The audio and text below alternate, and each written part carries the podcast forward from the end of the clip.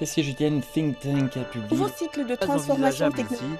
les coûts économiques en seraient trop de la élevés. dynastie des Ming datant de de la plus Grande de Muraille dans 500 la ans. du Rebei remonte à plus de 2000 ans. Cette semaine en Chine. Cette semaine en Chine. Suivre l'actualité chinoise de la semaine avec Bamboo Studio. Le total des importations et exportations de marchandises de la Chine a augmenté de 5,8% sur un an au cours des quatre premiers mois de 2023, selon des données officielles publiées mardi. Les exportations ont augmenté de 10,6% sur un an, tandis que les importations ont progressé de 0,02% au cours des quatre premiers mois, rapportent les mêmes données.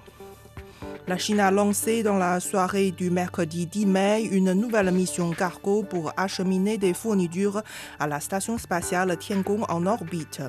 Le vaisseau spatial cargo Tianzhou 6, transporté par une fusée porteuse Longue Marche 7Y7, a été lancé depuis le site de lancement de vaisseaux spatiaux de Wenchang, dans la province insulaire méridionale de Hainan. Le vaisseau cargo Tianzhou 6 a achevé le jour suivant sa mise au point et s'est amarré à la station spatiale Tiangong en orbite, selon l'agence des vols spatiaux habités de Chine. Les taïgonautes de Shenzhou 15 qui se trouvent actuellement à bord de la station spatiale entreront dans le vaisseau cargo et transféreront des charges utiles comme prévu. Un vaisseau réutilisable expérimental est retourné lundi avec succès sur son site de lancement comme prévu au centre de lancement de satellites de Jiuquan dans le nord-ouest de la Chine. Le vaisseau est retourné après 276 jours d'opération en orbite. Ce succès marque une percée importante dans la recherche chinoise des technologies de vaisseaux réutilisables et fournira davantage de méthodes d'aller-retour pratiques et abordables pour l'utilisation pacifique de l'espace à l'avenir. La consommation d'électricité de la Chine enregistra une croissance stable en 2023 grâce à la reprise globale de l'économie du pays, selon les prévisions du Conseil de l'électricité de Chine. La consommation d'électricité augmentera d'environ 6% en glissement annuel et la croissance devrait s'accélérer de manière significative au deuxième trimestre de l'année.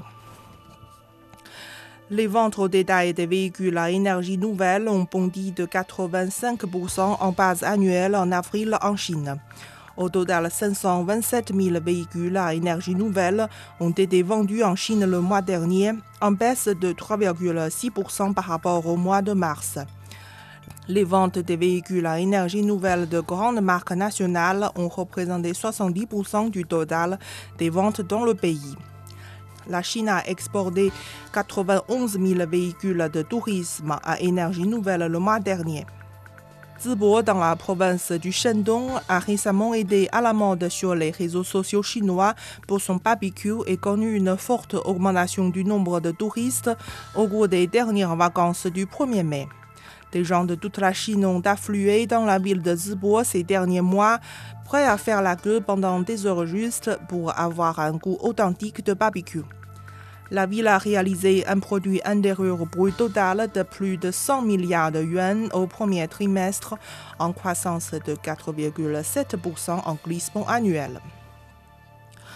L'entreprise chinoise Huawei a lancé mardi une solution permettant de réduire les coûts de l'électricité pour les clients industriels et les ménages au Kenya. Les packs d'énergie d'urgence, connus sous le nom de PowerS, ont été conçus pour réduire les coûts de l'électricité d'au moins 10%. Ils sont pilotés par les semi-conducteurs au carbure de silicium exclusifs de Huawei.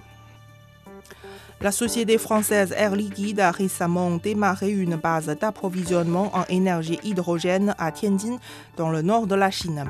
L'investissement total du projet devrait dépasser 1 milliard de yuan.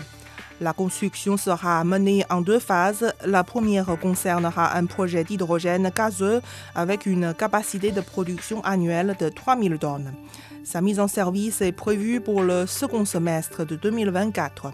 La deuxième s'intéressera à un projet d'hydrogène liquide pour une capacité de production annuelle atteignant 10 000 tonnes. Air Liquide exploite actuellement plus de 120 usines dans plus de 40 villes chinoises. Les antilopes du Tibet gestantes ont commencé leur migration annuelle vers le cœur de la réserve naturelle nationale de Oxil, dans le nord-ouest de la Chine, où elles vont mettre bas, a annoncé le lundi 8 mai dernier le bureau de gestion de la réserve. Cette année, la migration annuelle des antilopes du Tibet a commencé neuf jours plus tôt que l'année dernière. Depuis le 26 avril dernier, plus de 270 antilopes ont entamé leur voyage.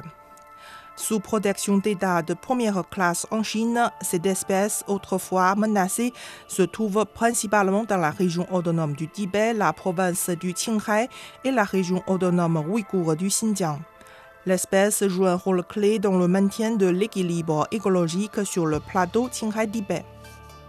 Selon une nouvelle étude génétique publiée mardi, certains des premiers humains arrivés en Amérique sont venus de Chine au cours de deux migrations distinctes, la première pendant la dernière période glaciaire et la seconde peu de temps après.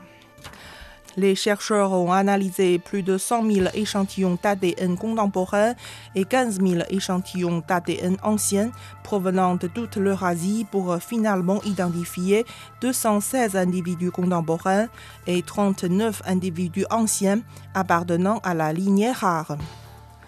C'est une ambition des scientifiques chinois. Ils envisagent de construire des structures permanentes sur la Lune en utilisant des matériels lunaires et une découverte récente montre que cette idée est faisable.